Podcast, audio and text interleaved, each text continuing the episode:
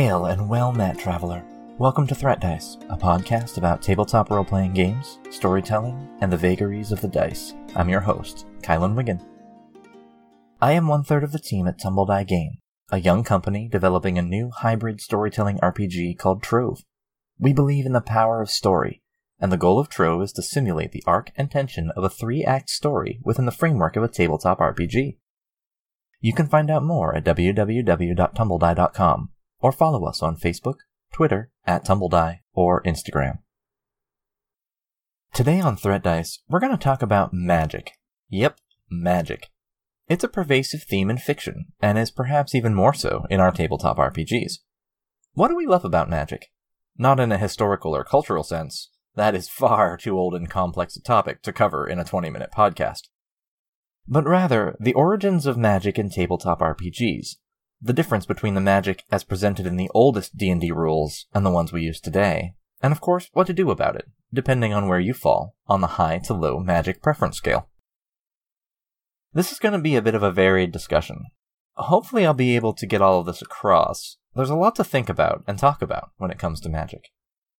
Not only that, but everyone's going to have their own thoughts, I'm just one guy talking here about my own experiences and my own thoughts on the matter, hoping to spark some discussion and thoughts from others as well. And before we get started, I'll say it up front. I prefer magic to be mysterious, arcane, rare, and downright dangerous to anyone who tries to dabble in it. I'm more of a pulp sword and sorcery type that way.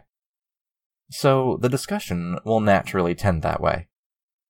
However, I totally get that there are people who love to throw around teleport and resurrection spells too, so by no means should you feel left out. Let's talk a little history, a little game design, and we'll all come to our own conclusions at the end. How's that sound? Let's reach back into the annals and talk a little bit about what they call BX D&D. That's the original version of the game, with no bloody A attached to the D&D.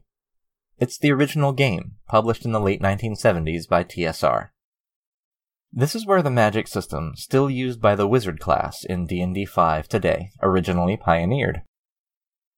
The Vancian magic system, based on the ideas and works of Jack Vance, specifically his Dying Earth books, where spells are memorized, cast, and forgotten. A magic user may only hold so many of these in their head at once, based on the power of their mind and then has to relearn them every day in order to ready them again.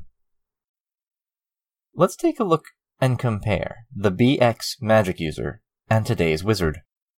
For reference, I am using a copy of the Rules Cyclopedia, published on DriveThruRPG by Wizards of the Coast, and the 5th edition D&D rules provided by D&D Beyond. The original magic user got 1d4 hit points per level, up until 9th level. Thereafter, they gained one additional hit point per level, leaving them with an absolute maximum of 36 base hit points at ninth level. And if you somehow took them all the way to the maximum level of 36, yes, 36, the magic user would top out at 63 base hit points. Today's wizard gets 1d6 hit points per level, starting with the full 6 at first level. At 20th level, they have a maximum of 120 base hit points. The magic user's spell progression actually hasn't changed that much to today. They gain their first third level spell at character level 5, their first fifth level spell at character level 9, and so on. Something to note though is that a 5th edition wizard only needs 48,000 experience points to hit ninth level. A BX magic user needs 300,000. Spell progression also slows down a bit for the BX magic user, the magic user doesn't see his first ninth level spell until 21st level, and 2.1 million experience points. Whereas the wizard gets theirs at 17th level, which is 225,000 experience.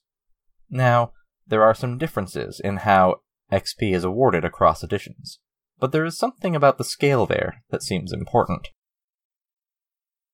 The modern wizard also gets a few more spells to cast, the BX magic user, at ninth level, has 12 spells to cast per day.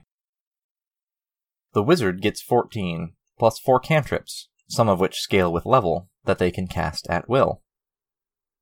Okay, so this is a nice jaunt down memory lane, but what does it all mean? What I'm trying to get at here is that over the years, magic has become easier to come by. The magic user and the elf are the only classes in BXD&D who can even cast arcane magic. Now, almost every 5th edition class has a magical subtype that can cast spells. The focus of the spells has changed, too. In the older edition, each spell level only had a handful of possible spells to cast, and only a subset of those were directly applicable to killing things. There are two main ways in which magic as part of RPGs has evolved over the years. Firstly, in lowering the cost to entry and making it more widely available.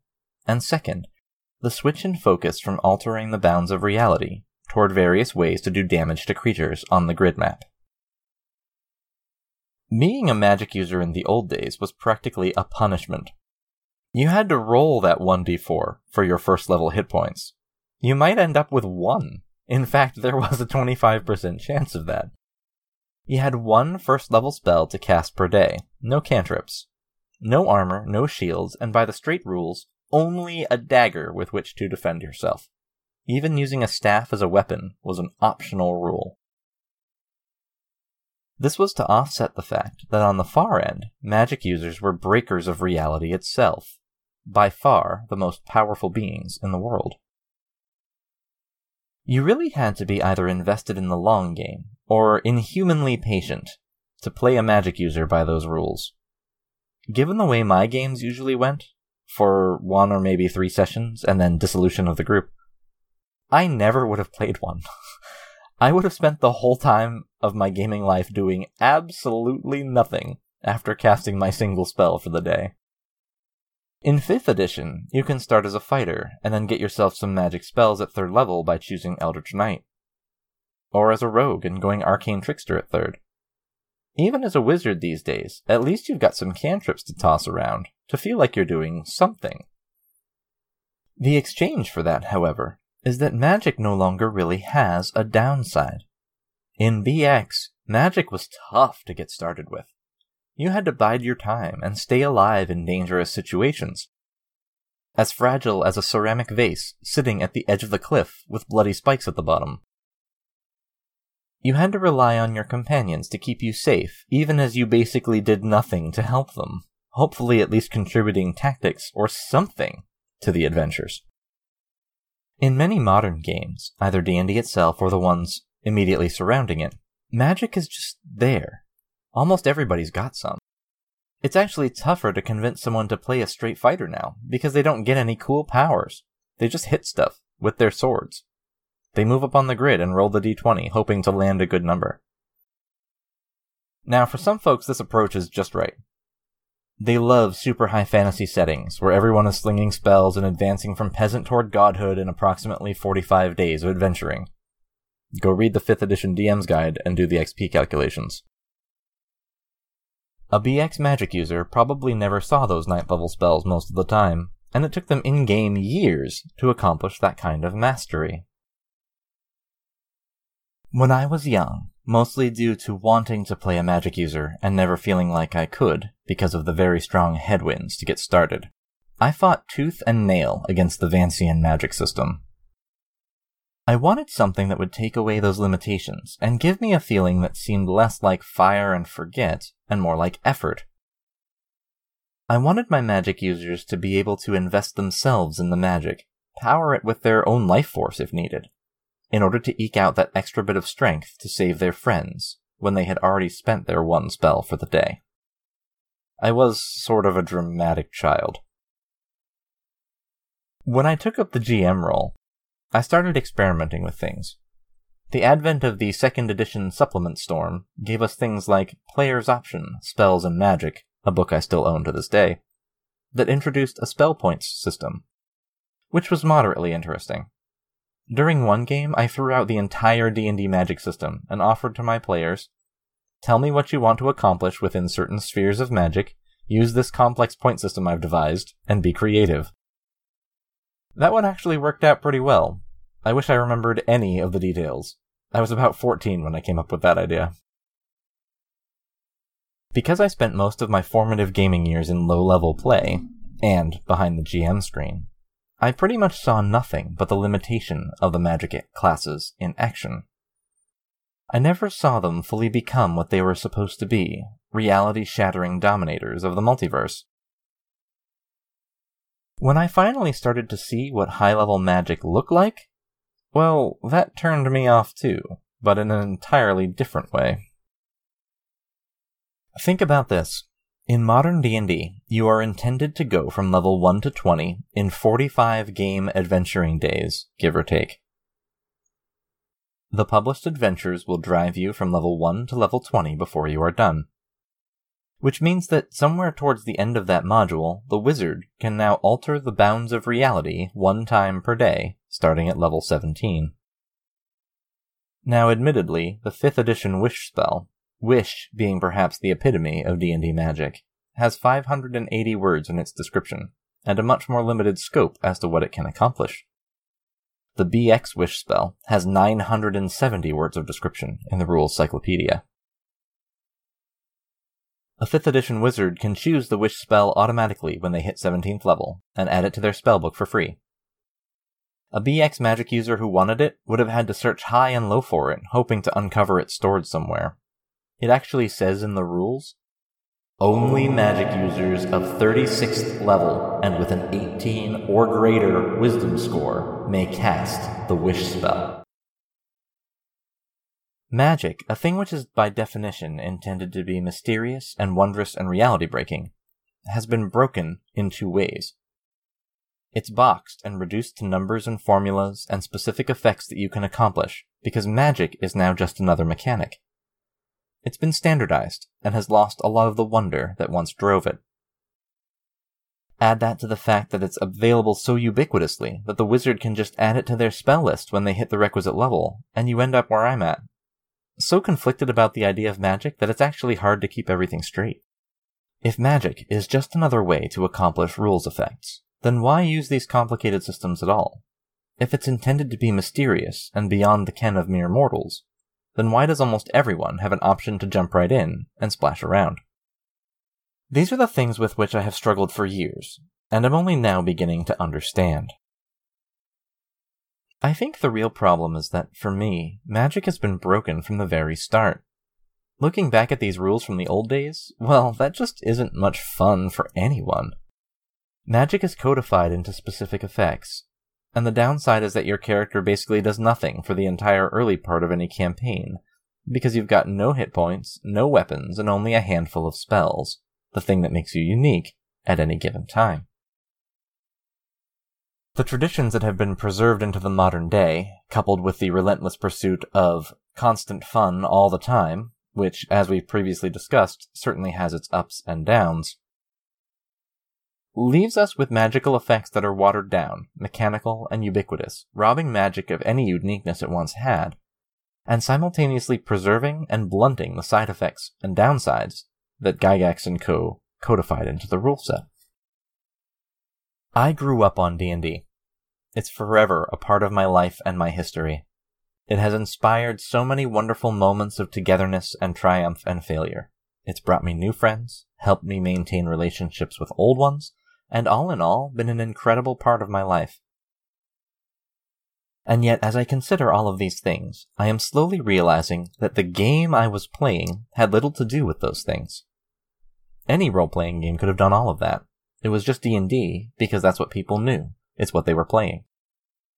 I've been simultaneously enjoying it and struggling against it because I don't believe in the boundaries set by its original designers or the current ones. Magic is a particularly tough nut to crack. Having now seriously attempted game design twice in my life, and coming closer to success this time, I've been through the idea of trying to create a magic system for use in a game we went through an iteration of this process when designing Trove. See, it turns out there's an issue with magic. The issue is that magic is very specific to the setting and type of story you want to tell. The black eldritch sorcery from Conan doesn't fit too well in Middle-earth. Likewise, D&D magic doesn't fit very well into Middle-earth. D&D magic is too world-shattering for the blood and dirt style of Conan, too. It's a weird thing all its own, and the inevitable bend of D&D magic toward incredibly powerful effects which are obtainable just by sort of being present and killing monsters is a weird thing for storytelling. It creates a very specific kind of setting.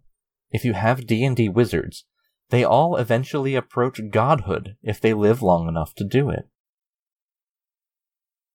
We tried to create a universal magic system for Trove, because we knew that we wanted to create a game that could be used to tell stories in a multitude of worlds and settings. We banged our heads against that one for a while, struggling to come up with the most fundamental ideas of what magic could do, so that they could theoretically apply anywhere. But it turns out that is really hard. We ended up taking a different tack for Trove, but it still left me thinking about it. More than anything else, I think, the way magic is flavored in a tabletop RPG both drives and limits the kinds of stories that can be created there. By being the thing which breaks reality, it ends up being the thing that defines the very reality that it can break. How, when, where, and at what cost. D&D magic has almost no cost, except a slightly slower start. The caster suffers nothing from it, and gains everything. Phenomenal cosmic power, with no itty bitty living space to offset it. This leads toward a trend of extremely high power, where the only limit is the spells outlined in the rules. And even then, there's usually some added rules about writing your own spells, so what's to stop you from conquering the universe? These are questions that novelists and other storytellers have to ask themselves too, when they introduce magic into their stories. What are its limits? What are its costs? Why would someone choose the cost in exchange for what they would gain? When is it worth it? It's because magic is so tightly interwoven into the rules of D&D that I find myself frustrated with the latest iteration of the game. If you try to strip magic out of D&D 5e, you've thrown out half your character options and most of your monsters. Even then, the simplest things, like someone wanting to play a minstrel, well, bards get magic spells too, y'all. Can't even have a man with a guitar who doesn't sling magic like he's some kind of half wizard. There's no cost. There's no downside. So of course everyone has magic. They'd be stupid not to. Now, like I said before I started this whole discussion, my preference for lower magic settings, where wizards are somewhat less likely to break the bounds of reality without breaking themselves, is just that, a preference. There are plenty of people who love the superhero fantasy that D&D offers, and I am very happy for them. I've been discovering that my personal preference is for a different type of story. One where ordinary people stretch beyond their station and accomplish something with what little they have. It's probably why I loved back in the day, when my childhood dungeon master started us at zeroth level. Ordinary farmers and peasants thrown into impossible situations and rising as heroes out of that is much more my speed. In BXD&D, you can probably accomplish that kind of storytelling. No cleric, no magic user, no elf, no magic spells. Just fighter, thief, and maybe dwarf and halfling. Or heck, allow everybody, but cut them off at level 9 fifth level magic's as high as we go. There's actually a cool idea floating around for D&D 3.5 and Pathfinder called Epic 6, where no one advances past 6th level. I've always wanted to try it. But when it comes right down to it, D&D 5e doesn't work for that kind of storytelling. I know this for sure. There's a GM out there, listening, who knows exactly what I'm trying to say here. He's got this enormous world, a grand experiment in Game of Thrones style gaming. It started off great, and then 5th edition's magic started creeping in, just by virtue of the rules in the handbook. And suddenly the whole atmosphere of it started to change, as more characters got brought in, and people didn't want to just play fighter and rogue and barbarian. When you decide to play an RPG, You've got to really think about what the magic in the game's rules means for the type of stories you want to tell. If you're all in on magic superheroes, there's a very easy and accessible option out there for you. But if you want something different, even though it might be a harder case to make to the players, it might be worth taking a look around and seeing if you can find a rule set where the magic, specifically, matches the feeling you're looking for. In fantasy, the bounds of the shared reality are determined by how those bounds can be broken. Magic defines the worlds, and the rules define the magic.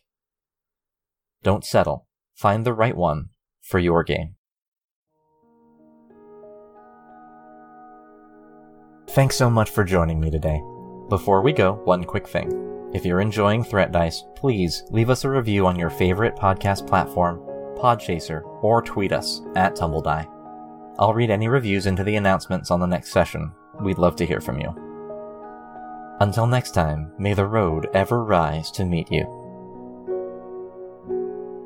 Threat Dice is a production of TumbleDie Games, LLC. Our intro music is What Lies Beyond, the interludes are Clockwork, and the outro music is Storm, all by Vindsvept. Check out his amazing work at youtube.com slash Vindsvept, V-I-N-D-S-V-E-P-T. Additional music by Andrei Sitkov and Andy Ray. This episode was produced and recorded by me, Kylan Wiggin. Real magic can never be made by offering someone else's liver. You must tear out your own and not expect to get it back. You can find Threat Dice on Apple Podcasts, Google Podcasts, Stitcher, Spotify, or wherever you get your podcasts. Thank you for listening, and we'll see you next time.